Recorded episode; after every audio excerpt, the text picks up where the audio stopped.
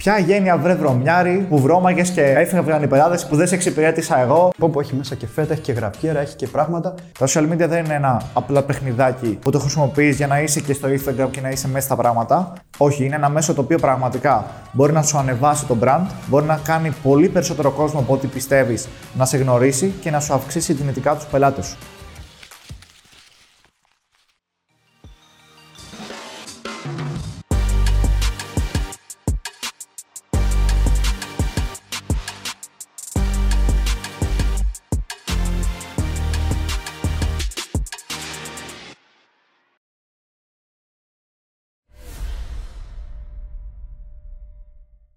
Γεια σας και καλώς ήρθατε σε ένα ακόμα Business Talks. Είμαι ο Δημήτρης και όπως πάντα είναι μαζί μου ο Χάρης και ο Άλεξ. Γεια σας, παιδιά. Γεια σε όλους. Καλησπέρα. Και σήμερα θα μιλήσουμε για τραγικά λάθη που κάνουν οι επιχειρήσεις στο διαδίκτυο. Πάμε. Νούμερο ένα λάθος και το πιο βασικό είναι το να μην είναι καν στο διαδίκτυο. Παιδιά, τη σημερινή εποχή, άμα δεν είσαι στο ίντερνετ, είναι σαν να μην υπάρχεις. Δεν έχει σημασία αν μιλάμε για μια τοπική επιχείρηση, αν μιλάμε για μια πολυεθνική επιχείρηση, δεν έχει καμία σημασία Όλος ο κόσμος, όταν θέλει να ψάξει κάτι, παίρνει το κινητό στο χέρι, ανοίγει το λάπτοπ, μπαίνει στις μηχανές αναζήτησης, μπαίνει στα social media και ψάχνει. Άμα δεν υπάρχεις εκεί πέρα, δεν υπάρχεις καθόλου. Οπότε, προφανώς, το να μην είσαι καθόλου είναι το χειρότερο λάθος που μπορείς να κάνεις. Παρ' όλα αυτά όμως, πάρα πολλές επιχειρήσεις είναι στο διαδίκτυο, είναι στο ίντερνετ, έχουν social media, αλλά η διαχείριση που κάνουν είναι, όπως είπε και ο Δημήτρης πριν, πραγματικά τραγική. Και εμείς από όλη αυτή την εμπειρία που έχουμε ε, και σαν πελάτες απλοί που μας αρέσει ας πούμε να ψάχνουμε τα προφίλ της εταιρείας, αλλά και την εμπειρία την επαγγελματική που έχουμε ε, πάνω στο content marketing, στο digital marketing, social media management κτλ. Έχουμε παρατηρήσει κάποια λάθη που είναι κοινά σε πάρα πολλά προφίλ και πραγματικά θέλουμε να τα πούμε τώρα γιατί δεν αντέχουμε. Δηλαδή, τόσο καιρό τα, τα βλέπουμε και θέλουμε κάποια στιγμή να τα πούμε. Το καλό με αυτά τα λάθη που θα αναφέρουμε είναι ότι διορθώνονται σχετικά εύκολα. Αρκεί να έχει φυσικά ο, ο ιδιοκτήτης ή αυτός που διαχειρίζεται το προφίλ και μια όρεξη να ασχοληθεί και να τα διορθώσει, γιατί φυσικά από μόνο τους δεν διορθώνονται. Αν πάλι δεν υπάρχει αυτή η όρεξη και δεν υπάρχει τόσο χρόνος, εδώ είμαστε κι εμείς για αυτό το πράγμα, ε, παιδιά. Έτσι είναι. Μπορούμε να βοηθήσουμε κάθε επιχείρηση, κάθε industry και κάθε προφίλ αλλά τα λάθη που θα αναφέρουμε τώρα είναι πραγματικά τόσο σημαντικά και τόσο απλά ταυτόχρονα. Πραγματικά μπορεί μια επιχείρηση να χάνει πόντους, να χάνει κάποιον πελάτη, να δημιουργεί κακή εικόνα σε έναν πελάτη από αυτά τα λάθη που θα αναφέρουμε. Και όχι μόνο σε έναν πελάτη, και σε πολλούς πελάτες. Γιατί το ίντερνετ έχει τεράστιο κοινό. Οπότε οτιδήποτε κάνετε, οτιδήποτε ανεβάζετε, θα το δει πάρα πολλοί κόσμος. Είναι πολύ σημαντικό λοιπόν ε, να μπορείτε να έχετε όσο το δυνατόν καλύτερη παρουσία γίνεται στο ίντερνετ. Και η φάση είναι, παιδιά, ότι όπως ακριβώς και στις ανθρώπινες και στις διαπροσωπικές σχέσεις, η πρώτη επαφή που έχεις με έναν άνθρωπο, τα πρώτα δευτερόλεπτα, είναι πολύ σημαντική για να καθορίσει το υποσυνείδητό σου το αν θα το συμπαθήσεις ή όχι. Ασχέτως με το αν θα σου αλλάξει γνώμη, η πρώτη επαφή είναι πάρα πολύ σημαντική για το αν θα το συμπαθήσεις ή όχι. Ακριβώς το ίδιο πράγμα ισχύει και για την πρώτη επαφή που έχει ένας πελάτης με μια επιχείρηση στο διαδίκτυο αν πέσει πάνω στο προφίλ μιας επιχείρησης ένας δυνητικός πελάτης και δει κάποια από τα λάθη που θα αναφέρουμε, είναι πολύ πιθανόν, χωρίς καν να έχει επισκεφτεί, να έχει γίνει πελάτη της επιχείρησης, να μην υπάρχει καλή πρώτη επαφή και να μην δώσει και ποτέ καν την ευκαιρία σε αυτή την επιχείρηση να γίνει πελάτης, να δοκιμάσει το προϊόν, να πάει στο κατάστημα κτλ. Οπότε είναι πάρα, πάρα πολύ σημαντικά. Και όχι μόνο αυτό, είναι και κρίμα γιατί μια επιχείρηση μπορεί πραγματικά να προσφέρει κάτι πάρα πολύ καλό, να έχει πολύ καλά χαρακτηριστικά όπως είναι εξυπηρέτηση πελατών, πολύ καλά προϊόντα, ποιοτικά πράγματα, αλλά μια πολύ κακή παρουσία στο ίντερνετ ή ανύπαρκτη να την αδικεί πραγματικά. Γι' αυτό είναι σημαντικό να προσέχουν έστω κάποια βασικά πράγματα που θα αναφέρουμε στη συνέχεια, γιατί αυτό δηλαδή τους αδικεί μια κακή παρουσία. Ακριβώς, ακριβώς. Κάθε επιχείρηση αξίζει να έχει παρουσία. Ε, είτε μιλάμε για την πιο μικρή επιχείρηση, ακόμα και τον αγαπημένο μας που μας αρέσει να το λέμε σαν παράδειγμα, τον αγαπημένο μας φούρνο. Ε, βέβαια. Ακόμα και ένας φούρνος τοπικός, μέχρι τη μεγαλύτερη πολυεθνική που είναι σε όλο τον κόσμο, πρέπει να υπάρχει παρουσία στο ίντερνετ. Τελεία. Οπότε ας ξεκινήσουμε από τα βασικά. Επειδή μιλάμε για την παρουσία στο ίντερνετ, ότι ο κόσμος ψάχνει, όπως είπα και πριν, όταν θέλει κάποιος να ψάξει κάτι, θα ανοίξει τη μηχανή αναζήτησης. Οπότε, νούμερο ένα στοιχείο που βλέπει κάποιος για μια επιχείρηση είναι το Google My Business. Πρέπει οι επιχειρήσεις να έχουν Google My Business, αλλά και όσες έχουν πρέπει να έχουν κάποια σημαντικά στοιχεία. Ένα πολύ σύνηθες λάθος που έχω παρατηρήσει εγώ είναι ότι υπάρχουν επιχειρήσεις που δεν βάζουν την σωστή τοποθεσία τους. Ή δεν βάζουν καθόλου την τοποθεσία τους.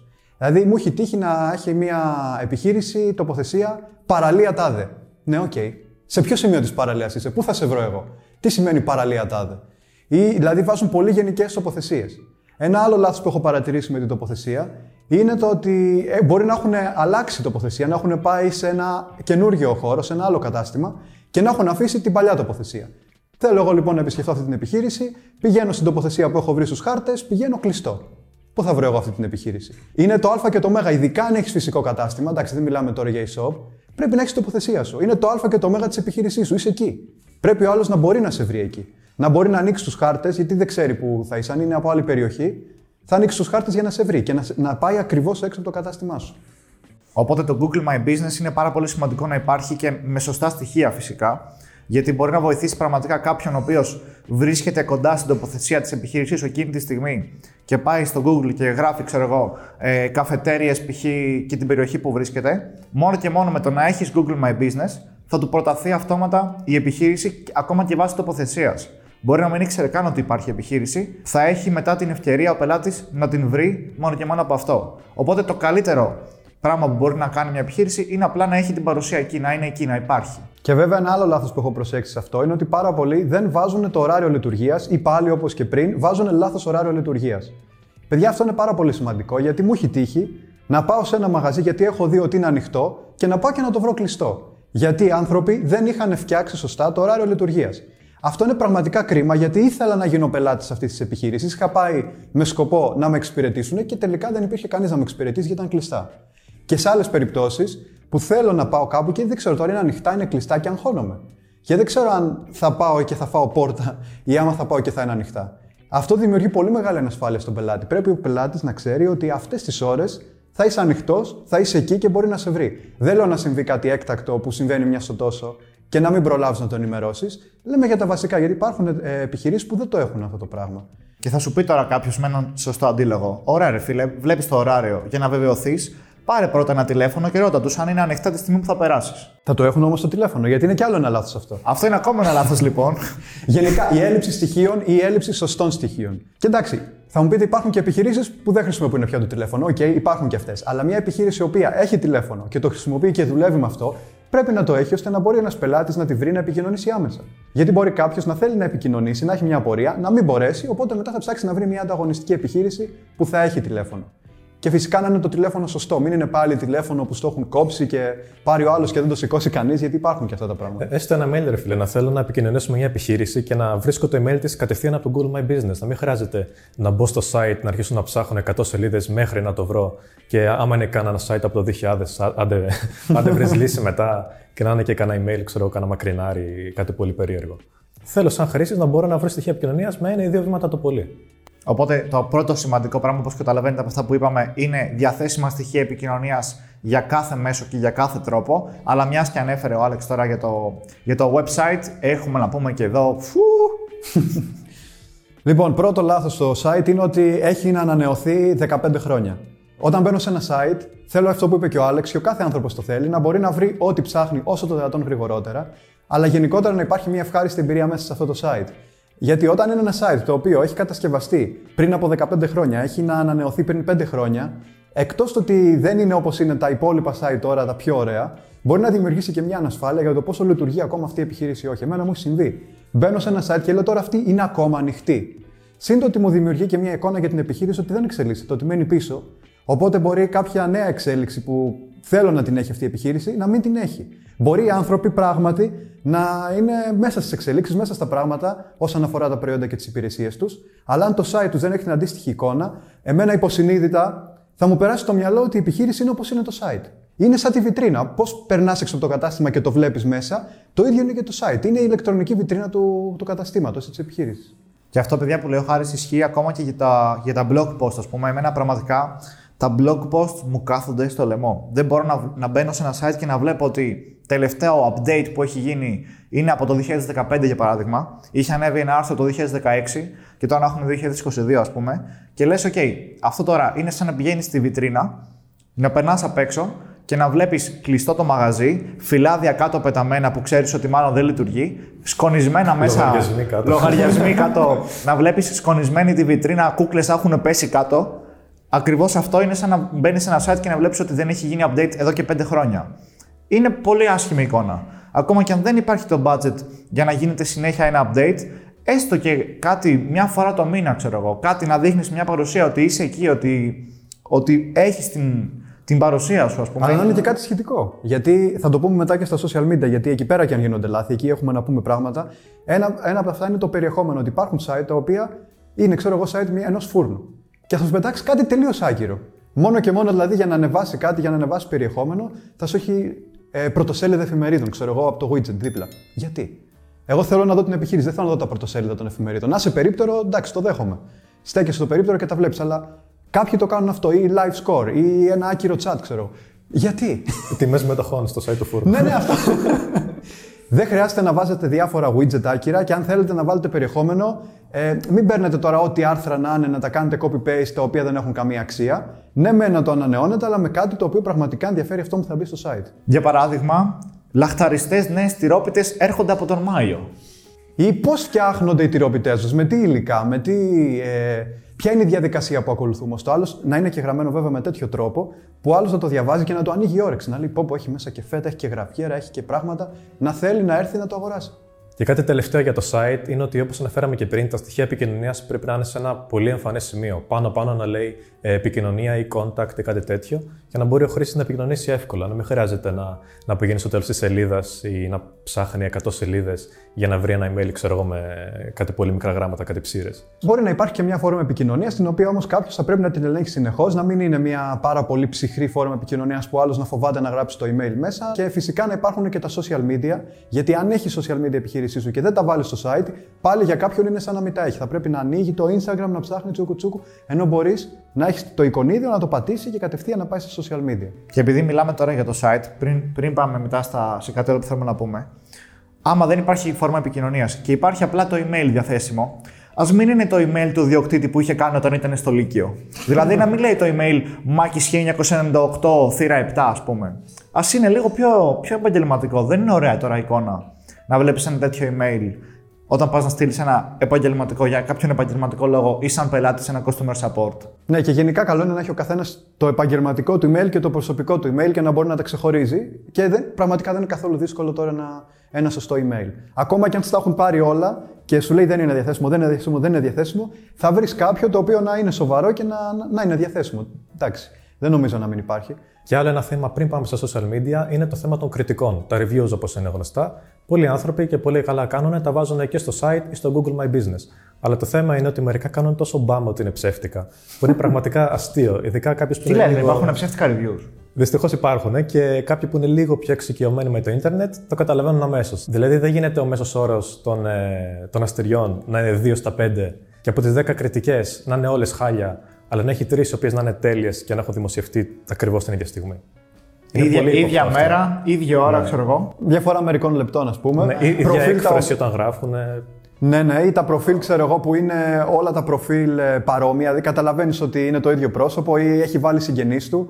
Δηλαδή, είναι όλοι με το ίδιο επίθετο. Έχει μπει όλη η οικογένεια και έχει σχολιάσει, έχουν μπει και οι φίλοι. Ή αν είναι ο ίδιος που το έχει κάνει, που πραγματικά δεν αλλάζει καν το γραφικό χαρακτήρα της λέξης που χρησιμοποιεί τον τρόπο του. Γράφει το ίδιο άτομο και φαίνεται.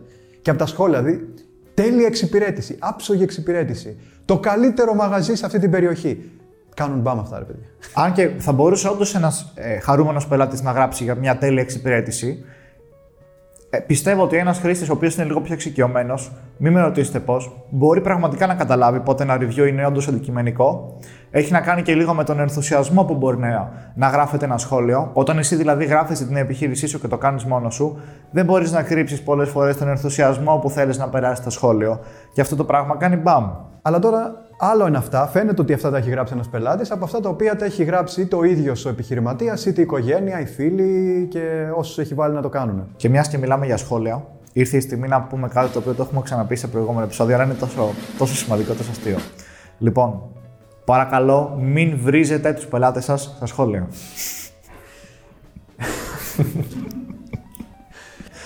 Έχουμε δει άπειρες φορές έναν πελάτη να πάει να κάνει μια κριτική Τώρα θα είναι καλοπροαίρετη, θα είναι κακοπροαίρετη, δεν θα σχολιάσω αυτό. Αλλά πάει ο άνθρωπος και γράφει, για παράδειγμα, ε, ένα πρόσωπο που είχα δει. Ε, πάρα πολύ μεγάλη αγένεια στο μαγαζί, ας πούμε. Ζήτησα νερό και μου είπαν ότι δεν, δεν μου δίνουν κάτι τέτοιο. Και μπαίνει την άλλη μέρα ο διοκτήτη και απαντάει λοιπόν στον άνθρωπο από κάτω. Ποια αγένεια βρε βρωμιάρι που βρώμαγες και έφυγαν οι πελάτε που βρώμαγες και τα λοιπά, που δεν σε εξυπηρέτησα εγώ. Άντε τέτοιο, τον έβριζε.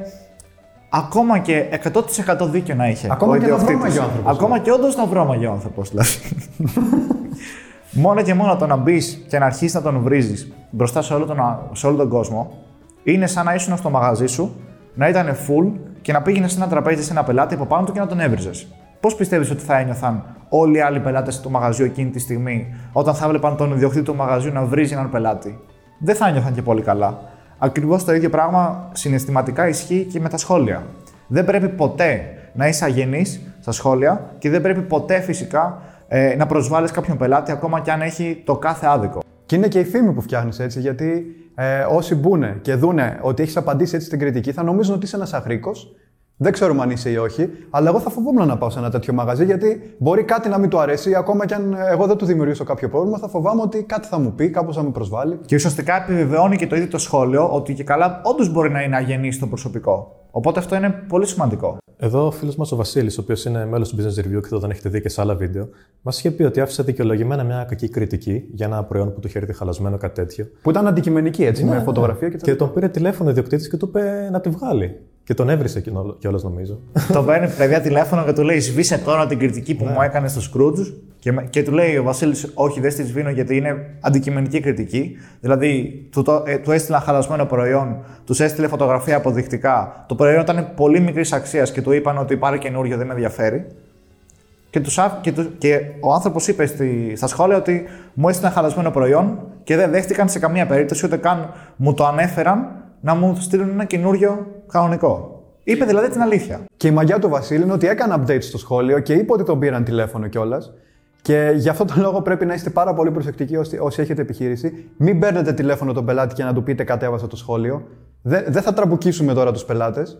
Πρέπει να προσέχουμε η εξυπηρέτηση που παρέχουμε στους πελάτες μας να είναι τέλεια, να είναι όσο το δυνατόν καλύτερη, ώστε να μην τους δώσουμε κανένα απολύτως δικαίωμα να κάνουν μια αρνητική κριτική. Και αν όντως κάνουμε κάποιο λάθος και κάνουν αυτή την κριτική και κατανοούμε ότι είναι δικό μας λάθος, τότε να τους ζητήσουμε μια ειλικρινή συγγνώμη κάτω στα σχόλια, να πούμε ότι συγγνώμη που σου συνέβη αυτό, ε, μπορούμε να επανορθώσουμε, σου έχουμε στείλει ήδη ένα δεύτερο προϊόν και όντως να τους στείλετε αυτό το προϊόν, για να δείξετε έτσι στους άλλους, ε, σε όσους μπουν τέλος πάντων και δούνε αυτά τα σχόλια, αυτές τις κριτικές, να δουν ότι εσείς προσπαθείτε να ικανοποιήσετε τον πελάτη και κάντε το καλύτερο δυνατό. Βέβαια τώρα, αν κάποιος φαίνεται ότι είναι τελείως κακοπροαίρετος, ότι δεν στέκει το σχόλιο του ή οτιδήποτε άλλο, είτε μπορείτε πάλι να απαντήσετε με ήρεμο τρόπο, με επιχειρήματα, να, το, να εξηγήσετε στο κοινό, στον κόσμο βασικά που το βλέπει ότι δεν έγιναν έτσι τα πράγματα, αλλά να λέτε την αλήθεια και να λέτε ακριβώς πώς έγιναν, είτε το αφήνετε να περάσει. Πάντα θα υπάρχουν αρνητικές κριτικές, είτε είναι από κακοπροαίρετους, είτε είναι από ανταγωνιστές, είτε είναι πραγματικά από ανθρώπους που ήταν δυσαρεστημένοι. Θα υπάρχουν πάντα και είναι πολύ πιο πιθανό κάποιος να αφήσει μια αρνητική κριτική από ότι μια θετική κριτική. Γι' αυτό πρέπει να υπάρχει μια ερεμία σε αυτό το κομμάτι, να προσπαθείτε με, με κάθε λογική να απαντάτε, να μην δημιουργείτε πρόβλημα στην εικόνα της επιχείρησης και φυσικά όλα ξεκινάνε και τελειώνουν από το να είναι σωστή εξυπηρέτηση του πελάτη. Επομένως, πολύ μεγάλη προσοχή στις κριτικές και πώς απαντάμε, γιατί μπορείς να έχεις 50 καλές κριτικές, αλλά αυτή η μία κακή που έχεις να σου διώξει πολλούς πελάτες. Δηλαδή, μια κακή κριτική έχει πολύ μεγαλύτερη βαρύτητα από ότι 50 καλές. Και το ίδιο ισχύει και στο πώς απαντάμε στα σχόλια στα social media, αλλά και στα reviews που αφήνουμε στο, στο Facebook για παράδειγμα, ισχύουν οι ίδιοι κανόνες. Και ακριβώς επειδή έχουν πολύ μεγάλη βαρύτητα τα αρνητικά σχόλια, πρέπει και εμείς, σαν καταναλωτές, να είμαστε λίγο πιο υπεύθυνοι και να γνωρίζουμε ότι αυτό το αρνητικό σχόλιο που μπορεί να αφήσουμε θα έχει πολύ μεγάλη περιοχή στην επιχείρηση. Ε, αυτό να μην κάνουμε κατάχρηση αυτής της δύναμης που έχουμε και επειδή άργησε με παραγγελία, για παράδειγμα, για δύο λεπτά να αρχίσουμε να βρίζουμε, ξέρω εγώ. Να είμαστε λίγο πιο υπεύθυνοι, λίγο πιο ήρεμοι και να βλέπουμε τα πράγματα όσο πιο αντικειμενικά μπορούμε. Ακριβώς και μιας που ανέφερε ο Άλεξ τώρα το social media και πάμε να μπούμε και λίγο και εμείς σε αυτό το θέμα. Εντάξει, εδώ πέρα υπάρχουν πραγματικά πολλά πράγματα. Ένα από τα πιο σημαντικά πράγματα που για μένα είναι λάθος έχει να κάνει λίγο με το στήσιμο του προφίλ. Δηλαδή, ό,τι επιχείρηση και να είσαι. Έστω ότι ας πάρουμε πάλι ε, ένα μαγαζί εστίασης που είναι και πολύ πιο κατανοητό σε όλους. Μια καφετέρια για παράδειγμα. Στο Instagram, για παράδειγμα, μιας καφετέριας. Το να μου βάλεις για εικόνα προφίλ μια φωτογραφία που έχεις τραβήξει με την κάμερα του κινητού σου. Απλά τα τραπέζια του μαγαζιού. Χωρίς να καταλαβαίνω τίποτα. Να δείχνει πάνω, να φαίνονται πάνω καφέδες ή να φαίνεται κόσμος.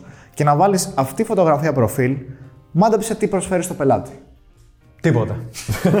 και να μην χωράει καν να έχεις στο πλέξ έργο μαύρες μπάρες ή πάνω και κάτω, να είναι εντελώς λάθος διαστάσεις. Και επειδή η φωτογραφία προφίλ από μόνη της συρρυκνώνεται, γιατί είναι φωτογραφία προφίλ, δεν μπορεί να τη δει κάποιος μεγενθυμένη, ουσιαστικά δεν φαίνεται τίποτα. Δεν καταλαβαίνει ο άλλος τι είναι αυτό το οποίο βλέπει. Και το ίδιο λάθος ακριβώς γίνεται και όταν οι ίδιες επιχειρήσεις βάζουν φωτογραφία προφίλ ένα προϊόν. Για παράδειγμα, μπορεί να βγάλει φωτογραφία έναν καφέ και να τον ανεβάσει σαν φωτογραφία προφίλ επειδή είναι καφετέρια. Όχι. Το έχω δει και με πιτσαρία αυτό. Πάει ο άλλος και μου βγάζει μια στραβή και όλα φωτογραφία και κομμένη όπως έχει ανέβει στο προφίλ την πίτσα.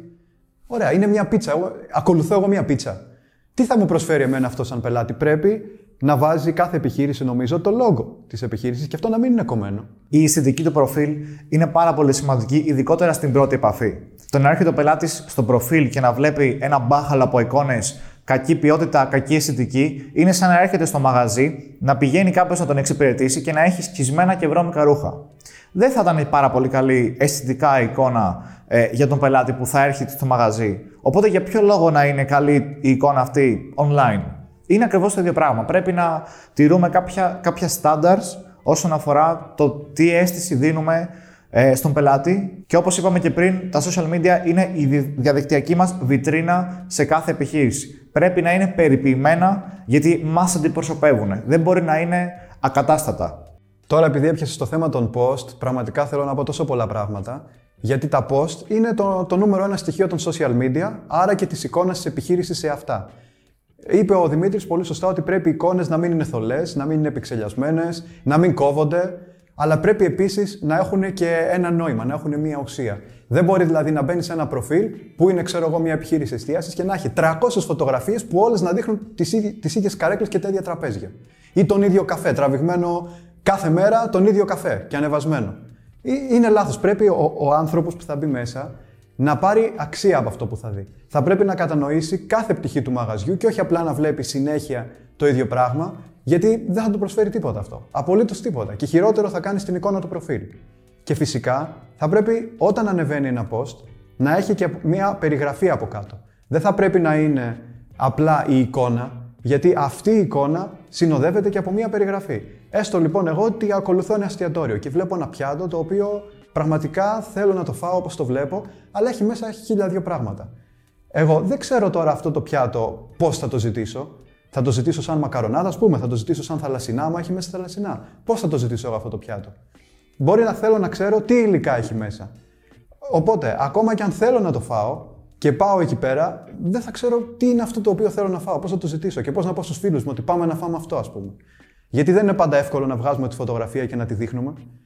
Και γενικότερα, ας πούμε, οι περιγραφές, ακόμα και αν δεν είναι μια επιχείρηση εστίασης. Ανεβάζεις κάτι, συνόδεψε το από ένα κειμενάκι, το οποίο κειμενάκι θα κάνει αυτόν που θα το δει να κατανοήσει ακόμα καλύτερα την επιχείρησή σου, να κατανοήσει ακόμα καλύτερα το προϊόν ή την υπηρεσία σου και να του δώσει και μια αξία δωρεάν. Να, να κάνει αυτόν που θα το δει, να εκτιμήσει αυτό το post, να πατήσει το like του, να κάνει μια αποθήκευση και μπορεί να γίνει και πελάτης της επιχείρησης πάνω σε αυτό που είπες τώρα με τα post είναι πραγματικά πάρα πολύ σημαντικό. Και το περίεργο είναι ότι μιλάμε, ας πούμε, με μερικούς πελάτες οι οποίοι κάνουμε την πρώτη επαφή και μας μας ρωτάνε ουσιαστικά για ποιο λόγο δεν, δεν ανεβαίνουν οι followers στο μαγαζί μου, στην επιχείρησή μου και στο, στο προφίλ της επιχείρησής μου. Και μπαίνουμε εμείς εκείνη τη στιγμή ας πούμε, που μιλάμε με τον πελάτη να δούμε όντως το προφίλ, να δούμε πώς το τρέχει, ας πούμε. Και βλέπουμε ένα τυχαίο παράδειγμα τώρα. Μπορεί να είναι ένα σουλατζίδικο. Μπαίνουμε λοιπόν στο προφίλ. Μπορεί να έχει 30-50 followers και να έχει κάνει και 50 posts. Και από αυτά τα 50 posts, το μόνο πράγμα που συνέχεια βγάζει και το μόνο πράγμα που βλέπω είναι σουβλάκια. Είτε σουβλάκια, είτε πατάτες, είτε αναψυχτικά, είτε μια τσάντα με σουβλάκια μέσα. Ε, χωρίς καμία καλή αισθητική, τραβηγμένο χωρίς φωτισμό, δηλαδή που έστω τεχνικά τα αφήνουμε. Εντάξει, δεν μπορεί να είναι ο καθένας ε, ειδικός στο πώς να, τεχνικά πώς να κάνει ένα καλό post.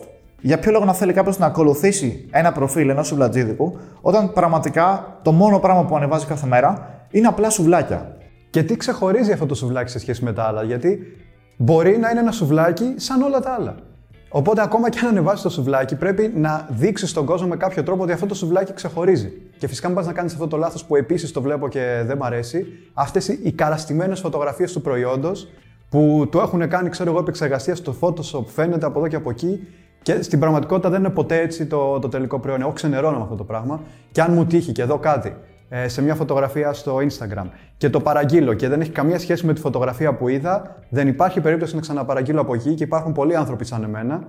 Και επίσης πλέον έχει αρχίσει ο κόσμος αυτό και το καταλαβαίνει. Όταν βλέπει μια πολύ στημένη φωτογραφία, πολύ επεξεργασμένη, με κορεσμούς, με από εδώ από εκεί, δεν θα, δεν θα πιστέψει ότι είναι αυτό αληθινό. Όσο περισσότερο προχωράμε, ο χρήστης, ο μέσος χρήστης γίνεται όλο και πιο έμπειρος στο να μαθαίνει να ξεχωρίζει κάποια πράγματα. Οπότε, ναι, μεν εμείς μιλάμε για ουσιαστικά τεχνικά πώς να βελτιώνεις την ποιότητα ε, των εικόνων και των posts σου και πώς να προσφέρεις αξία με αυτά και πώς να κάνεις αυτά τα posts να ξεχωρίζουν.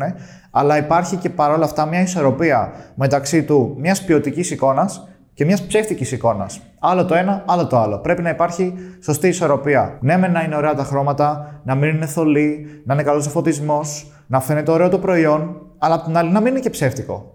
Πρέπει να υπάρχει μια τέτοια ισορροπία. Είναι απαραίτητο. Και φυσικά, αν μια φωτογραφία πραγματικά σας αρέσει πολύ και βγει πάρα πολύ τέλεια, μην την ανεβάσετε 15.000 φορές. Μου έχει τύχει να μπω σε προφίλ επιχείρησης που έχουν ανεβάσει το ίδιο φαγητό, ακριβώς την ίδια φωτογραφία, τέσσερις φορές. Ε, έτσι νιώθω ότι δεν είναι φρέσκο. Δηλαδή, αν μου ανεβάζουν τώρα τη φωτογραφία που είχαν βγάλει πριν από δύο χρόνια, νιώθω ότι κάτι δεν πάει καλά με αυτό το μαγαζί και δεν είναι ωραίο. Δηλαδή, αν κάποιος φτάσει μέχρι κάτω, δεν δείχνει πάρα πολύ ωραίο αυτό. Και να υπάρχει και λίγο μια, μια φυσιολογική συχνότητα στα post. Μην ανεβάζουμε 10 post σε μια ημέρα και μετά πάλι από ένα μήνα, ξέρω εγώ, άλλα 10 post μέσα σε μια ημέρα. Έστω τρία την εβδομάδα για παράδειγμα, ή τέσσερα, δεν ξέρω, μια συχνότητα. Αυτά με τα 10 την ημέρα, ρε φίλε, πόσο. Ε, χάνεται και το engagement κιόλας. Γιατί ο αλγόριθμος είναι φτιαγμένος με τέτοιο τρόπο, ώστε να εμφανίζεις στον άλλον το, το πρώτο post, άντε το δεύτερο. Αν εσύ ανεβάσεις 10 post την ίδια μέρα, τα περισσότερα δεν θα τα εμφανίσει καν ο αλγόριθμος αυτούς που σε ακολουθούν. Επίσης, παιδιά, πάρα πολύ σημαντικό είναι να μην παίρνετε ένα screenshot από ένα άλλο προφίλ που απλά βρήκατε είτε στο ίντερνετ είτε τυχαία στο Instagram, να το κάνετε screenshot και να το ξανανεβάζετε στο δικό σας προφίλ. Πέρα από το ότι χαλάει ποιότητα, πέρα από αυτό, δεν είναι και σωστό. Δηλαδή, ουσιαστικά κλέβετε ένα post ενός άλλου προφίλ, μιας άλλης επιχείρησης παρόμοιας με τη δική σας και το ανεβάζετε σαν δικό σας και αυτό το πράγμα πραγματικά μπορεί ένας χρήστης να το καταλάβει ότι είναι κακή ποιότητα το post ή ότι έχει γίνει screenshot, ότι δεν έχουν γίνει καλά τα cuts από το screenshot, φαίνεται και πιο θολό. Γενικότερα δεν χρειάζεται να το κάνετε αυτό. Δεν είναι ωραίο. Υπάρχει και χειρότερη κατηγορία των screenshot που είναι που κάνουν screenshot κάποιο αστείο με minions και ε, με φατσούλες που γελάνε. Ένα τελείως άκυρο αστείο με την επιχείρησή τους. Τους άρεσε και δεν πάνε να το ανεβάσουν στο προσωπικό τους προφίλ, το ανεβάζουν στο προφίλ της επιχείρησης. Και σκρολάρω εγώ και βλέπω, ξέρω εγώ, την επιχείρηση και έχει ανεβάσει αυτή τη βλακία που μπορεί να μην φαίνεται καν κιόλας γιατί μπορεί να είναι κομμένο. Ακόμα και αν γελάσω εκείνη τη στιγμή, πιο πολύ θα γελάσω που η επιχείρηση ανέβασε κάτι τέτοιο παρά με το ίδιο το αστείο. Και by the way, δεν λέμε ότι δεν πρέπει τα, τα post ή το content της επιχείρησης να μην έχει χιούμορ. Και βέβαια πρέπει να έχει. Πρέπει να έχει οπωσδήποτε χιούμορ και πρέπει να προσαρμοστεί και το χιούμορ στην ταυτότητα της επιχείρησης και της επικοινωνίας της για να πιάσει και, το, και, και λίγο καλύτερα το κοινό της. Αλλά αυτό που λέμε είναι ότι ένα άκυρο αστείο σε ένα, για ένα άκυρο κλάδο που δεν μπορεί να συνδυαστεί ή να ταυτοποιηθεί με το, με το αντικείμενο της επιχείρησης, δεν χρειάζεται να ανέβει στο επαγγελματικό προφίλ προφανώς. Και φυσικά να δίνετε μεγάλη προσοχή στα προφίλ τα οποία ακολουθείτε από το προφίλ της επιχείρησής σας. Πρέπει η επιχείρηση να κρατάει μια όσο το δυνατόν πιο ουδέτερη εικόνα. Ακόμα και αν υποστηρίζετε, ας πούμε, μια ποδοσφαιρική ομάδα, δεν θα πάτε να ακολουθήσετε όλα τα προφίλ της ομάδας, των ποδοσφαιριστών, του προέδρου, της fan pages από το προφίλ της επιχείρησης. Γιατί αυτό μπορεί να δημιουργήσει πρόβλημα σε ανθρώπους οι οποίοι φανατικά υποστηρίζουν μια άλλη ομάδα. Εντάξει, αυτό καλό θα ήταν να μην γίνεται γενικώ, δηλαδή να μην έχουμε τώρα τέτοιες έκθέσει κτλ. Αλλά στην επιχείρηση πρέπει να υπάρχει μια ουδετερότητα. Ούτε πολιτικά κόμματα, ούτε οτιδήποτε μπορεί να σας δώσει μια θέση που δεν θέλετε, γιατί μπορεί να απομακρύνει κάποιους πελάτες. Και όχι μόνο να μην ακολουθούν πολλές άκυρες και περίεργες σελίδες, αλλά να μην κάνουν και σχόλιο κάτω από post διάφορα με το προφίλ της επιχείρησης, γιατί αυτό είναι ακόμα πιο περίεργο. Και άλλο ένα κομμάτι που πρέπει να προσέχει κάθε επαγγελματικό προφίλ είναι τα μηνύματα. Όταν είστε μια επιχείρηση, είτε μικρή είτε μεγάλη, και σα στέλνει ένας πελάτης να σε ρωτήσει με DM, ε, να σε ρωτήσει για ένα προϊόν ή γενικά μια οποιαδήποτε ερώτηση, δεν, δεν, το, δεν το γράφεις. Πρέπει έστω να απαντάς, να έχεις ακόμα και ένα τυποποιημένο μήνυμα που θα το κάνεις copy-paste ε, να μην γράφετε τους πελάτες, να μην τα ανοίγετε και να τους αφήνετε σε διαβάστηκε. Αυτά είναι πράγματα που κάνουν πολύ κακή εντύπωση. και πρέπει να τα προσέχουμε. Είναι σαν να έρχεται ο πελάτης μέσα στο μαγαζί να σας ρωτάει κάτι για ένα προϊόν, να τον κοιτάτε και να φεύγετε. Ακριβώς έτσι νιώθει κάποιος όταν σας ρωτάει σε DM στην σελίδα της επιχείρησής σας κάτι για ένα προϊόν και εσείς απλά το διαβάζετε και δεν απαντάτε. Επίσης, όπως καταλαβαίνετε, τα social media θέλουν και μια ιδιαίτερη προσοχή και θέλουν και να αφιερώνεις χρόνο σε αυτά. Για να μην αφήνεις τους πελάτες το διαβάστηκε, για να ανεβάζεις και να αποστάρεις συχνά περιεχόμενο το οποίο θα θέλουν να βρίσκουν οι χρήστες, να μπορέσεις να κερδίσεις ακόλουθους, να κερδίσεις κοινό και μετά αυτούς να τους κάνεις πελάτες. Οπότε, αν εσύ ο ίδιος δεν έχεις το χρόνο να ασχοληθείς ή δεν έχεις τις γνώσεις ή απλά δεν θέλεις, υπάρχουν πάρα πολλοί άνθρωποι, πάρα πολλές ομάδες και πολλοί αξιόλογες οι οποίες κάνουν αυτή τη δουλειά. Και μία από αυτές τις ομάδες είμαστε και εμείς, όπως έχουμε πει και σε ένα προηγούμενο επεισόδιο. Και άμα θέλεις να επικοινωνήσεις μαζί μας ώστε να διορθώσουμε κάποια τυχόν λάθη που κάνεις στα προφίλ σου, σαν αυτά που αναφέραμε, αλλά και κάποια άλλα που δεν μπορούσαμε να τα αναφέρουμε σε αυτό το επεισόδιο, γιατί πραγματικά είναι πολλά και κάθε περίπτωση είναι ξεχωριστή. Και μπορεί να είναι και λίγο πιο σοβαρά και δεν χρειάζεται να τα Ναι. αναφέρουμε. Και κοιτάμε και κάθε περίπτωση σαν ξεχωριστή. Δηλαδή δεν έχουμε ακριβώς έναν κανόνα που ισχύει για όλους. Ο κάθε άνθρωπος ή κάθε επιχείρηση έχει ξεχωριστές ανάγκες και αυτές προσπαθούμε εμείς να τις βρίσκουμε. Οπότε, άμα ανοίξεις αυτή την κατηγορία, θα έχουμε κάτω στην περιγραφή το link για το agency που έχουμε, που μπορείς να μπεις, να δεις με ποιους έχουμε συνεργαστεί, να δεις λίγο την ομάδα και φυσικά να επικοινωνήσεις μαζί μας. Επίσης, κάτι τελευταίο που θέλω να πω εγώ πριν κλείσουμε για αυτό το επεισόδιο είναι ότι τα social media και γενικότερα τα κανάλια επικοινωνίας σου, έτσι όπως τα αντιμετωπίζεις, θα σε αντιμετωπίζουν και εκείνα. Ακριβώς όπως κάνεις και με ένα φυσικό κατάστημα. Αν στο κατάστημα δεν θέλεις να επενδύσεις τίποτα, έχεις πλαστικές καρέκλες, τραπεζάκια που είναι έτοιμα να σπάσουν, ε, κακή ποιότητα ποτηριών, ε, πολύ άσχημη εξυπηρέτηση και γενικά είναι μια κακή εικόνα και δεν επενδύσεις στο να φτιάξεις ένα customer experience, αντίστοιχα κάποιος που θα έρθει σαν πελάτης σου δεν θα είναι καθόλου ευχαριστημένος και μπορεί να τον χάσεις. Αντίστοιχα, πρέπει να αντιμετωπίσεις και τα social media. Τα social media δεν είναι ένα απλά παιχνιδάκι που το χρησιμοποιείς για να είσαι και στο Instagram και να είσαι μέσα στα πράγματα. Όχι, είναι ένα μέσο το οποίο πραγματικά μπορεί να σου ανεβάσει το brand, μπορεί να κάνει πολύ περισσότερο κόσμο από ό,τι πιστεύεις να σε γνωρίσει και να σου αυξήσει δυνητικά τους πελάτες σου. Οπότε πρέπει να το αντιμετωπίζεις, αν αντιμετωπίζεις και την επιχείρηση της- την ίδια σοβαρά, να αντιμετωπίζεις και τα κανάλια επικοινωνίας με την ανάλογη και την αντίστοιχη σοβαρότητα. Επομένως, αυτό ήταν το επεισόδιο για σήμερα. Μπορείτε να μας πείτε στα σχόλια αν έχετε παρατηρήσει κάποια από τα λάθη που αναφέραμε σήμερα, αν έχετε δει κάτι αστείο σε κάποιο προφίλ ή σε κάποιο site, αν έχετε εντοπίσει κριτικές οι οποίες ήταν πολύ ψεύτικες και βγάζανε μάτι, ή ακόμα και αν έχετε αφήσει κάποια κακή κριτική και πώς σας απάντησαν σε αυτή. Θα χαρούμε να μάθουμε και πιστεύω θα έχει πολύ ενδιαφέρον να ανοίξουμε μια συζήτηση.